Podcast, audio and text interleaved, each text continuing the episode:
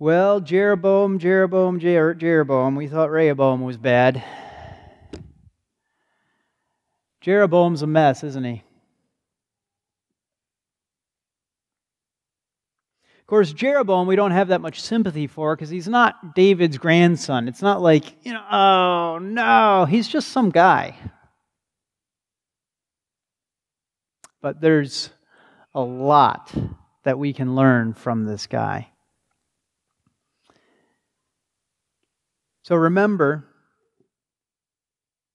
God has already promised 10 tribes to Jeroboam.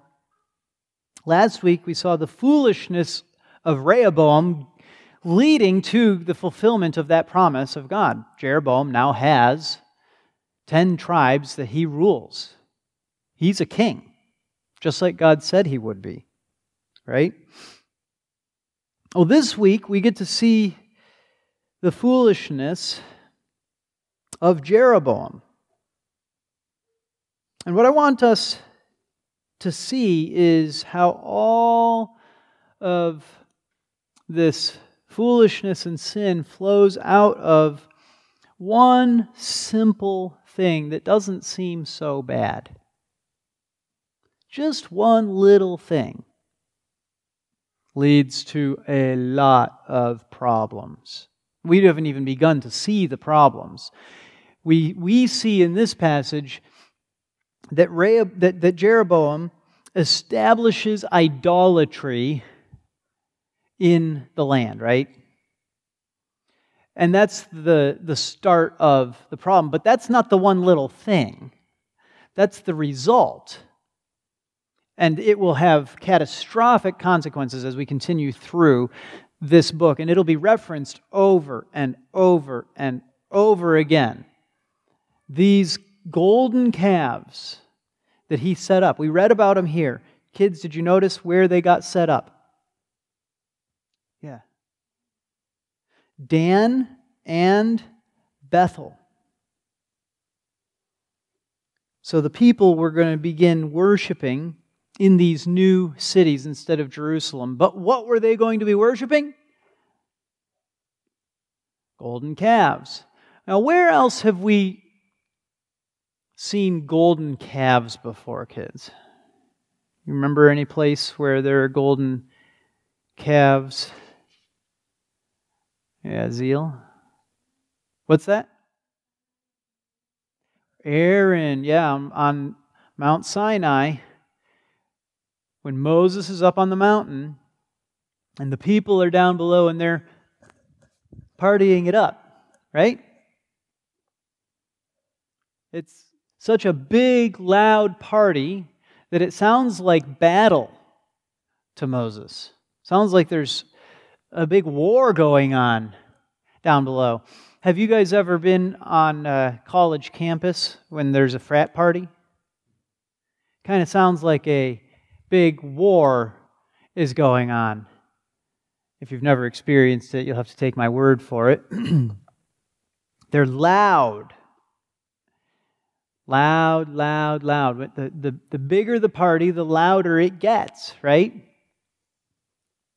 Well, this was one big party, and it ended with the people coming to Aaron and giving him all of their golden rings and bracelets and other jewelry. And he throws it all into a fire and poof, out comes a golden calf. Is that what happens? Well, where did I come up with that story if that's not what happens? Oh, all the redheads want to answer today. Yeah. He was lying. Oh, he said it. Yeah, that's right. That's what he said happened. But actually, he formed a golden calf, didn't he? So there's a history, a long history of the people of God turning to worship idols. And in particular, turning to the worship of a golden calf. And so Jeroboam sets up these 2 golden calves in 2 different cities, and the people begin to worship these golden calves. Now, one thing that I want to just pause on here for a minute is I want you to note that he says to the people, "Behold your gods, O Israel, that brought you up from the land of Egypt." Now, this also is what the people of Israel did under Aaron. They said, "We're worshiping the God who brought us up from the land of Egypt." What God brought them up from the land of Egypt? Yahweh, the one true God. So there's two things going on here. One, they're wanting to continue to claim that they are worshiping Yahweh, on the one hand. And on the other hand, they are turning to idolatry instead. See how it's possible for us to want to say, "Oh, I'm worshiping God," while at the very same time, not worshiping God, but worshiping an idol. That's very important for us to see and to realize that there are many, many people in these 10 tribes who all want to worship God, right? But do they actually want to worship God? No, they want to worship something that they've made, an idol, while claiming that they're worshiping God. And that's something that we still do today. We make idols, and then we justify ourselves by saying, "Well, actually, this is good. I'm still doing what God requires. I'm still a follower of the one true God." You'll see this kind of thing play out when people say, "Well, Judaism and Christianity and Islam all worship the same God," right? They're all monotheistic. He doesn't even get that right here, Jeroboam, "Your gods, O Israel, that brought you up out of Egypt." But here we've got these temptations to pretend as though our God is the same as some other God. To pretend as though our God, the one who has accomplished great things, the one who has sent a Savior for us, the one who's brought us up out of the land of Egypt, the one who's delivered us out of our sins, right? That's the God that we want to claim to be worshiping, while at the same time we're going to be tempted to say, "Yeah, and that's the same God that Muslims worship." Or, "Yeah, that's the same God that the Jehovah's Witnesses worship. That's the same God that Mormons worship." When what they've done is they've set up a golden calf. They've set up something that is totally different to worship. They've set up a god, or they've set up gods to worship, and then they have taken the glory of God, they've taken His marvelous works, and they've attributed them to this idol. They've stolen God's glory, and they've put it on a golden calf. And it's that stealing of glory and giving that to some idol, right, that then makes us feel justified in saying, "Well, yeah, that's the God I worship, the God that brought us up out of Egypt." You see how doubly wicked that is? It's not just turning away from God and to an idol. It's trying to steal God's glory along with it and justify ourselves and saying, yeah, that's why I worship this golden calf, because this is the God that brought us up out of Egypt.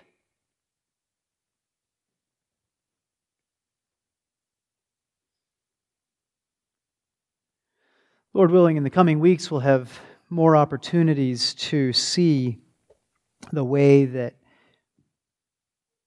we give ourselves that quick twist of perspective that flips everything upside down and leaves us feeling so self-justified in worshiping idols. But I want to spend this morning focusing on this thing I said. You know, there's one little thing that led to all of this. That idolatry is awful, and we'll see the results, as I mentioned, in the coming weeks. It's just throughout the book, reference to these golden calves that he set up. He's dead and gone, and they're still talking about him and his golden calves that he set up. But how did it happen? How did it happen that Jeroboam set up these calves? What was it that led to this disaster? Here's what it comes down to. Jeroboam doubted God's promises. That's it. That's the only thing that went wrong. Jeroboam doubted God's promises. He didn't believe that what God had said he would do, he would actually do. And the moment that Jeroboam doubted God's word, he headed straight into sin. He headed straight onto a path that led to idolatry. That idolatry leads to disaster after disaster after disaster for God's people. Here he is, the father of a new kingdom. The king, right? He's the father of the people. And what he does is he takes his new leadership, and there's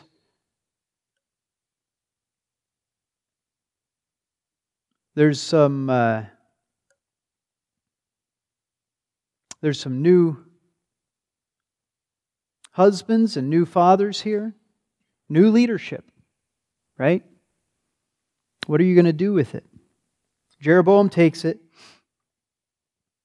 and in fear, he leads the people straight into sin. Here is what God had said to Jeroboam. From the previous chapter, 1 Kings 11, 37 through 38, God says, I will take you, and you shall reign over whatever you desire, and you shall be king over Israel.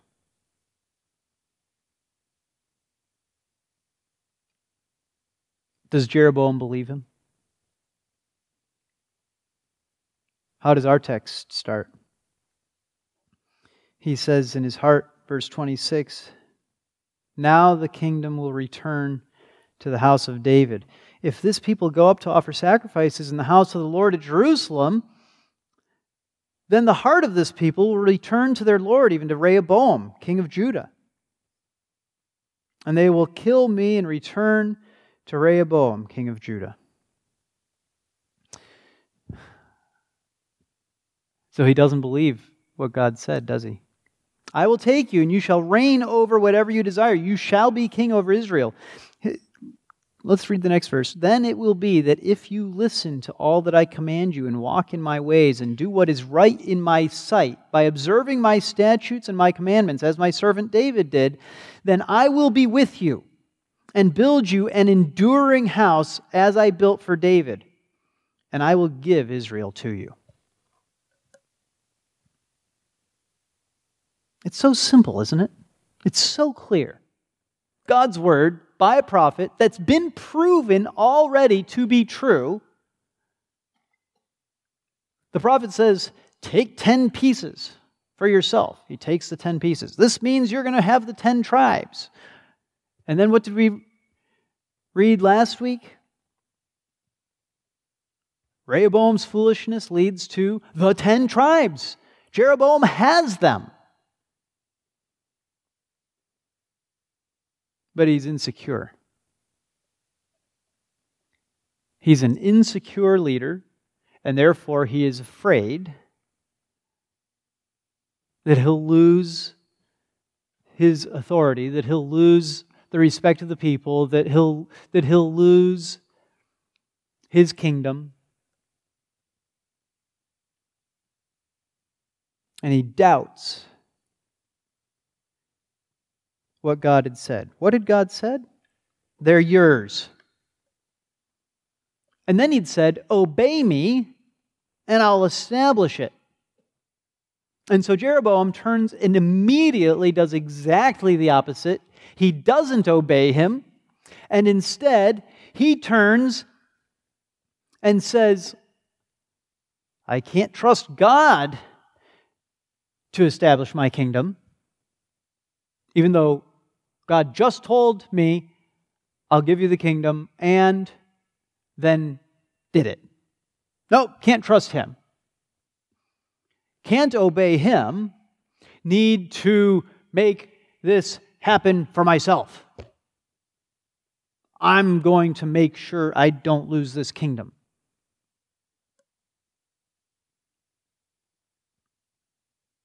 Jeroboam has nothing to be afraid of, though, does he? And what kind of promise is that God has given him? It's just wonderful. I'll establish your kingdom. You'll rule over whatever you want.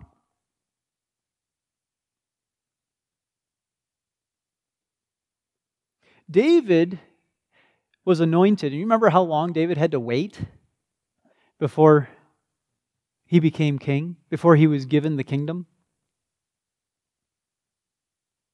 Oh, he waited and he waited and he waited and he waited patiently. He waited while Saul tried to kill him. But what did David do? He just kept trusting God, believing God's promise. Jeroboam doesn't believe God. He doesn't believe his promise. He doubts that God will keep his word. And it leads straight to his sin. And isn't it interesting that God holds up David as the model for him? Be like David, and I'll give you a kingdom, like I gave to David. What does it mean to be like David? Obeying God. Do what is right. Listen to all that I command you. Walk in my ways. Do what is right in my sight, observing my statutes, my commandments, as my servant David did. Then I will be with you and build you an enduring house as I built for David, and I will give Israel to you. But Jeroboam's fear is, I'm not going to be able to stay king. If they go up to Jerusalem, they're going to start liking that other guy again.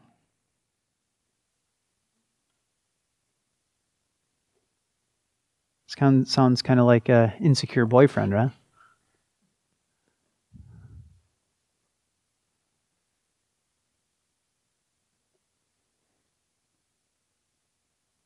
Jeroboam is afraid the people are going to begin to love Rehoboam. He's afraid that he's going to lose the kingdom, that God won't protect it. And so it leads him to follow another plan. A plan that's different from the one that God said would be good for him. Instead of obeying God, instead of worshiping God, instead of keeping his commandments, instead of being like David, man after God's own heart, I think what I'll do is try to keep the people from going up to Jerusalem. Because if the people don't go up to Jerusalem, then they won't have that contact with that king who's king over in Jerusalem, that Rehoboam dude.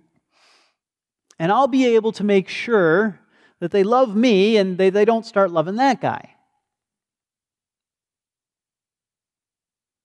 How am I going to keep them from going up there? That's where they worship. They've got to go up there to worship. I know. I'll set up other places for them to worship. That's the obvious solution. Never mind the fact that God had chosen the city of David, this Jerusalem, to be the place where his name would dwell, and the temple in particular, and we've studied that and demonstrated it and proved it by his holy presence, his cloud, his glory filling the temple, right? He's present, he's there, he's among the people.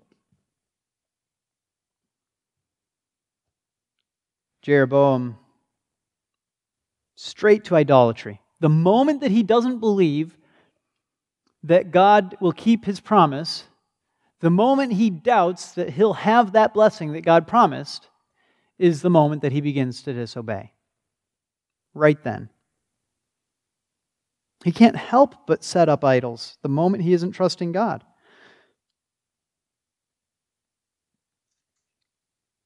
Well,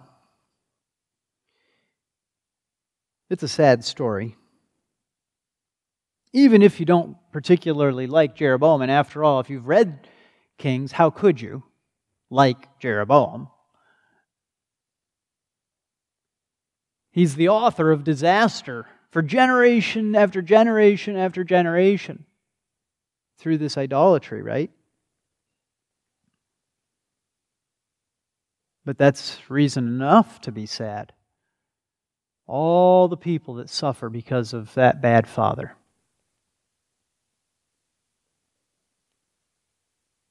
And think about what it could have been. Let's it's bad to deal in hypotheticals, of course, but God actually told him what would happen. So it's not a hypothetical. If he had simply been obedient to God. And this sounds crazy from a worldly perspective, but imagine what that would look like. From a worldly perspective, it's absurd. It gives power to his competitor. Obedience to God on the part of Jeroboam would look like him going up to Jerusalem, the capital city of his enemy, where his enemy reigns. The enemy who has, by the way, just been on the verge of raising an army to go kill Rehoboam, right? I mean, to go kill Jeroboam. And Jeroboam needs to go up there and go worship in the temple in Jerusalem, along with all of his people. Totally dependent on Rehoboam to be a good king. Totally dependent on Rehoboam not to just slaughter them as they're entering the city. You'd have to be an idiot, right? Rehoboam wants the kingdom back. I can't do that. You must be out of your mind, God. You can't really expect me to be that stupid that I can believe your promises. You see, immediately, how quick it is to just be like, that's absurd, you can't, that's...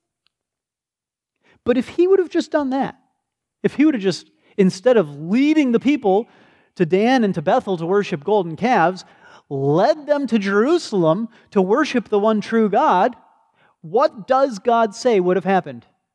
He wouldn't have lost the kingdom. His kingdom would have been established. That's what would have happened. He doesn't believe it. Do you believe God's word? Do you believe God's promises? That's the real question. Is there any believing of God's promises that doesn't necessarily lead to action that looks absurd in the world's eyes? There's not. Every time you believe God's word, You walk by faith. And faith, in the world's eyes, is idiocy. Faith, in the world's eyes,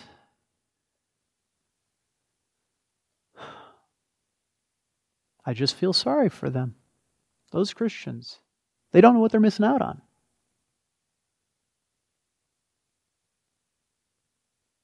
That's what the world thinks. At best, they think you're somebody to be pitied. Or just a complete numbskull. Or someone to be killed. Someone to be hated.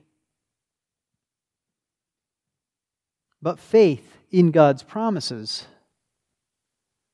means we cast ourselves on His protection. We believe that He has the power to accomplish what He has said He will accomplish. So what can we learn from Jeroboam? Obey God, and you will be blessed. Of course, that's the inverse. You learn from his bad example what being good looks like, right, kids? You know how you've got some friends that are good, and you learn from their good example, and you've got other friends that are bad, and you learn what not to do from them, right? Well, here we learn from Jeroboam what not to do and what to do instead. What to do instead is obey God. If you obey God, you will be blessed.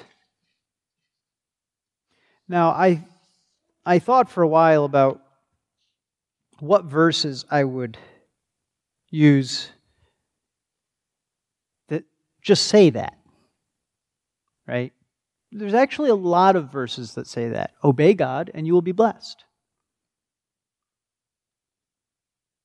That's not a quote, although it probably is in the Psalms several places, if I remember right. But here's what I settled on. I'm not going to quote a bunch of verses to you. I'm just going to read one verse to you, okay, that is typical of obey God and you will be blessed. Here it is. We sang it already. Exodus 20, verse 12. Honor your father and your mother, that your days may be prolonged in the land which the Lord your God gives you. Who wants to die young? Nobody. Nobody wants to die young. We want our days to be prolonged. And we want them to be prolonged in the land that God is giving us. Right? Honor your father and mother. That's what's required if you want that blessing. Obey God and you will be blessed. It's simple. It's all over the place in the Bible. Obey God and you will be blessed.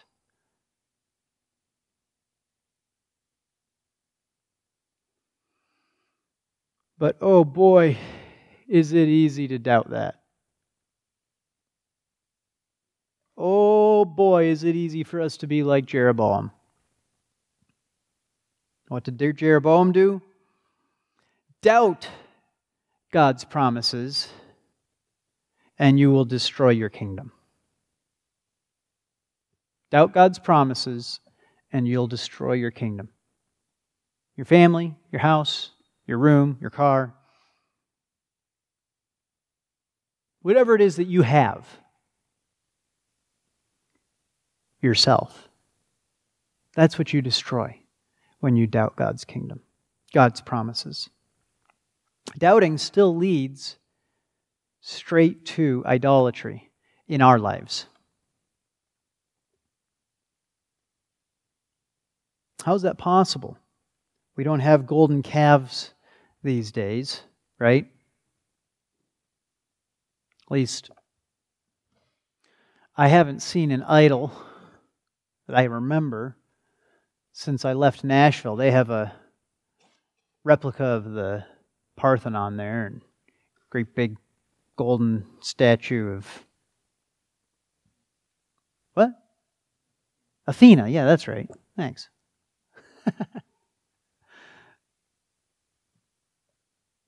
It's beautiful.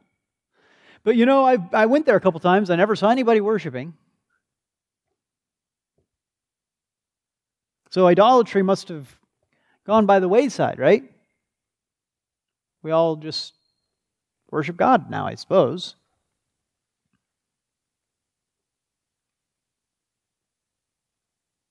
No, there's still idolatry. And it's interesting how quickly doubting what God has said leads straight to idolatry. What sorts of things do we end up doubting? What kinds of promises has God given to us? Well, I remember preaching through Peter, and the central focus there, if you remember, was his insistence that we believe that God had an imperishable inheritance for us. Imperishable! It's not just this, God has an inheritance for you. Imperishable. You kids know what perishable goods are? Do you? Raise your hand if you know what perishable goods are. Just a couple hands, okay. So, perishable goods are goods that if you leave them in the garage, they're going to rot and stink. There's going to be bugs crawling around in them.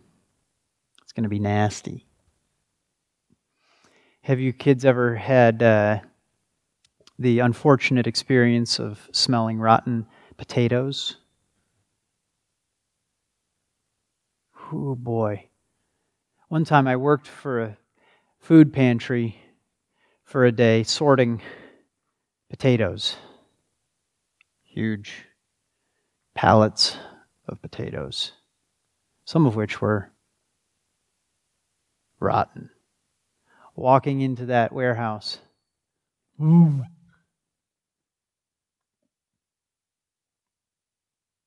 Oh. And then,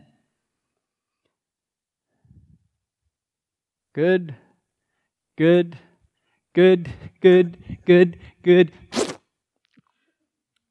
Gross. Not good. Perished. It perished.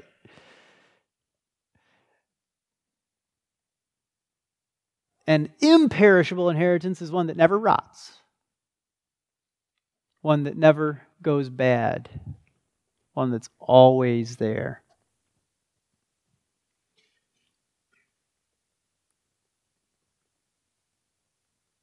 So what is that inheritance? Well, there again, you know, some of you say immediately, well, heaven. Heaven is our inheritance, right? Heaven is our inheritance. And then the doubts start creeping in right then, don't they? But is it actually good? I mean, the culture has done a great job of portraying heaven as boring, right? Sit around on a cloud all day, playing a harp? Great. Doesn't sound very fun to me.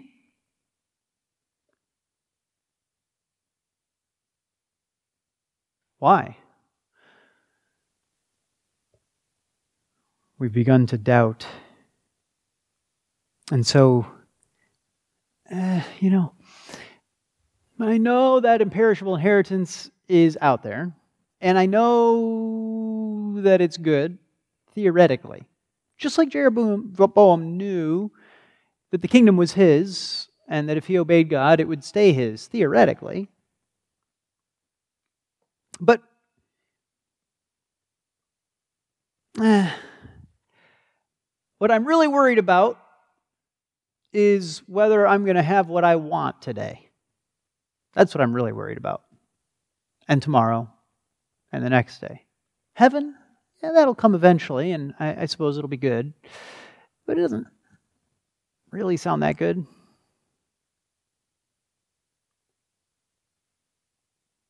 And so we begin to run after things other than God, because we're afraid God won't give us good gifts.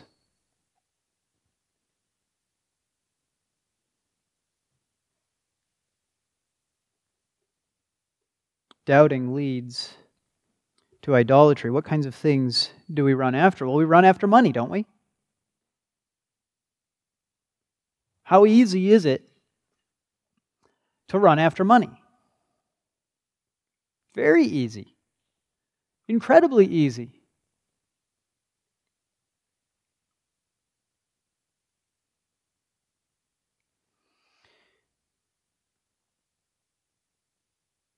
So many kingdoms, so many families destroyed by a father running after money.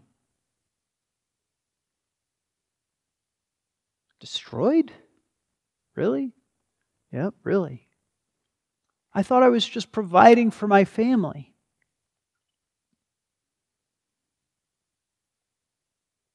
When what's actually going on is,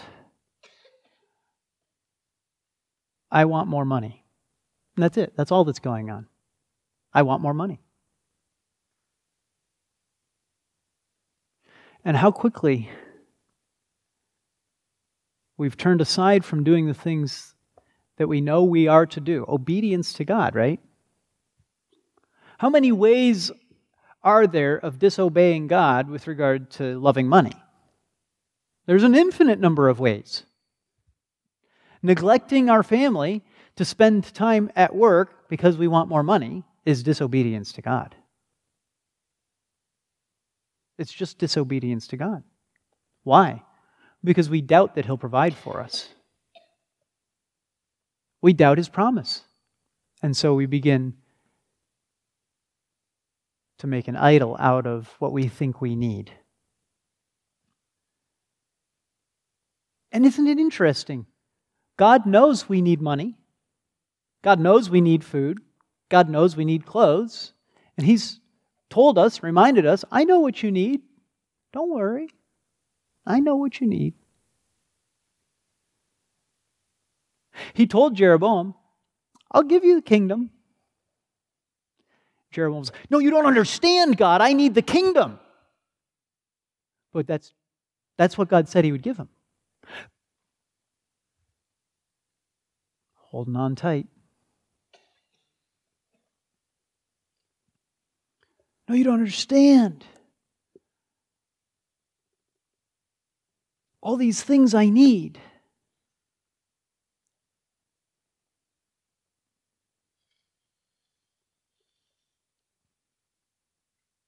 How many ways are there to make money an idol? Shopping is a good one, right? You know the experience of taking money in your hands and going and getting what you want. Maybe at a garage sale, in which case it's all about the deal you got, right? Maybe at a high-end, name-brand fashion mall. Ooh, and then it's all about the name that you got. Or maybe it's just about the power, the control that you can have of just, I want, therefore I will take. Right now, wherever I am, I will buy. It will make me feel good. It will make me feel satisfied. I'll buy it.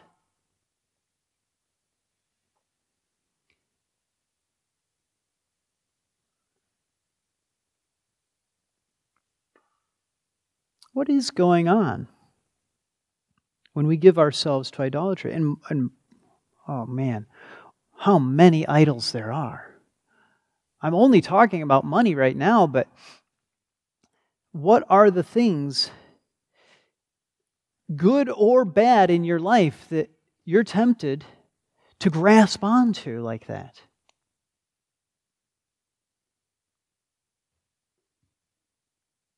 For many single people, their desperate about marriage. How many wives in the Bible are desperate to have children, and it leads them straight into wicked, wicked sin, straight into idolatry. Idolatry of their children.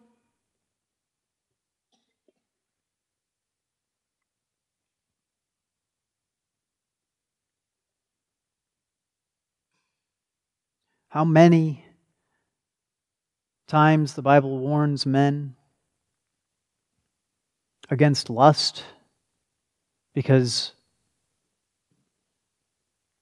we lust.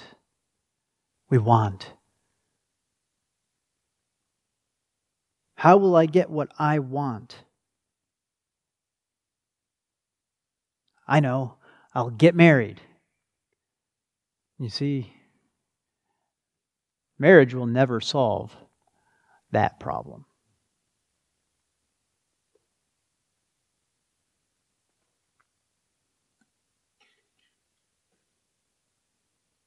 Yes, it is a gift, a good gift from God, the moment you idolize it. It's the moment you destroy it. It's the moment you're given over through disbelief. And so, Jeroboam, first we learn, obey God and you'll be blessed. Then we learn, doubt God's promises and you'll end up destroying your kingdom. And what this leads us to in the end is the necessary understanding that faith and obedience go together. Faith and obedience can't be taken apart from each other. You have to believe that obedience will be blessed. That requires faith, doesn't it? If you believe that obedience will be blessed, then you will obey. If you don't believe that obedience will be good for you, I know God said He would give me the kingdom as an inheritance. 10 tribes to rule, a kingly line that will go down like David's. I know God said. I just can't see how He would actually accomplish that if I went up to Jerusalem, because obviously that would lead to me dying. That would lead to the people worshiping, loving Rehoboam again. Faith and obedience. You have to believe that obedience will be blessed before you can obey.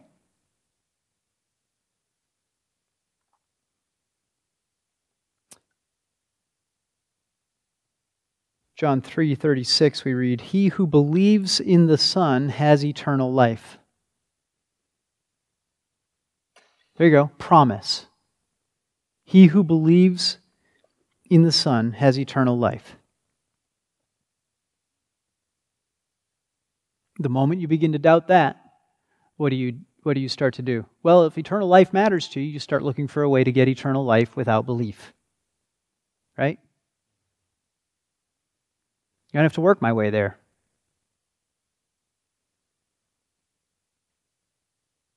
The verse continues, though. But he who does not... What do you think, what word comes next? He who believes in the Son has eternal life, but he who does not... Kids, what do you think? Yeah, believe. That's what you'd think would be there, right? It's not what's there. I knew that's what you'd think, because that's what I would think. He who believes in the Son has eternal life, but he who does not, Paul said it, obey. But he who does not obey the Son will not see life, but the wrath of God abides on him. Isn't that amazing how closely bound together belief and obedience are. Why does it switch from he who believes in the Son has eternal life, in the first part of the sentence, to but he who does not obey the Son will not see life, but the wrath of God abides on him? Because that's how intertwined faith, belief, and obedience are. In other words, it's simple. The reason why belief is replaced with obey in the second part of the verse is because you can't and won't obey if you don't believe in the Son. If you believe in the Son, you'll have eternal life. Not because you have obeyed, but you will obey. Because you'll believe. You'll believe what he says. You'll believe that his promises are true. And so, there's a question. How am I going to get what I want? Well, I'm going to do what God says I need to do to get what I want. It begs the question, though, what do I want? Well, you know what? I'm going to want the things that God says I ought to want and that will be good for me. He says are going to be good for me instead of wanting the things that are bad for me. He who believes in the Son has eternal life, but he who does not obey the Son will not see life, but the wrath of God abides on him. So as I close, think of Jeroboam. The wrath of God is coming because of his disobedience. But when we believe, it shapes our whole life. Everything becomes about what he has said. What he has said, we believe. And it shapes all of our actions. But those who do not believe do not obey. Why would you? You don't believe it will lead to good. Therefore, you will not do it.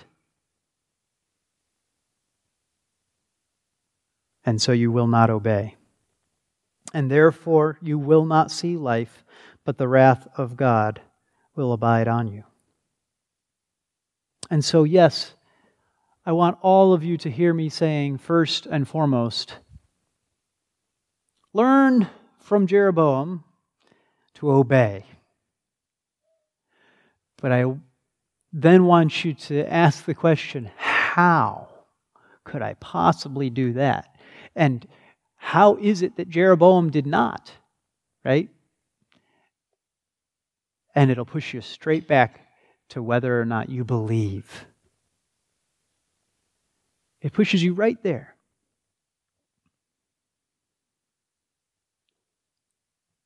If Jeroboam had just believed God, there would have been a king. The rest of the book of Kings would have been so different. A kingly line. Don't fall into disbelief, because disbelief leads immediately to disobedience and idolatry. Simply believe, and you will be obeying. Let's pray. Heavenly Father, what a life Jeroboam led. Father, what a stark reminder we have in seeing how immediately he doubted what you had said, even after you proved your word was true. Please, Father, Help us to believe your words so that we may obey you. Help us to learn from Jeroboam. Father, there are so many idols and so many ways that we are tempted to disbelieve, that Satan lies to us, just as he lied to Eve in the garden. There are so many ways that we justify ourselves and say, actually, we're still obeying. We have believed and we're still obeying, while we're giving ourselves to idolatry. Father, help us to repent, believe, and obey by the power of your Holy Spirit. We pray in Jesus' name. Amen.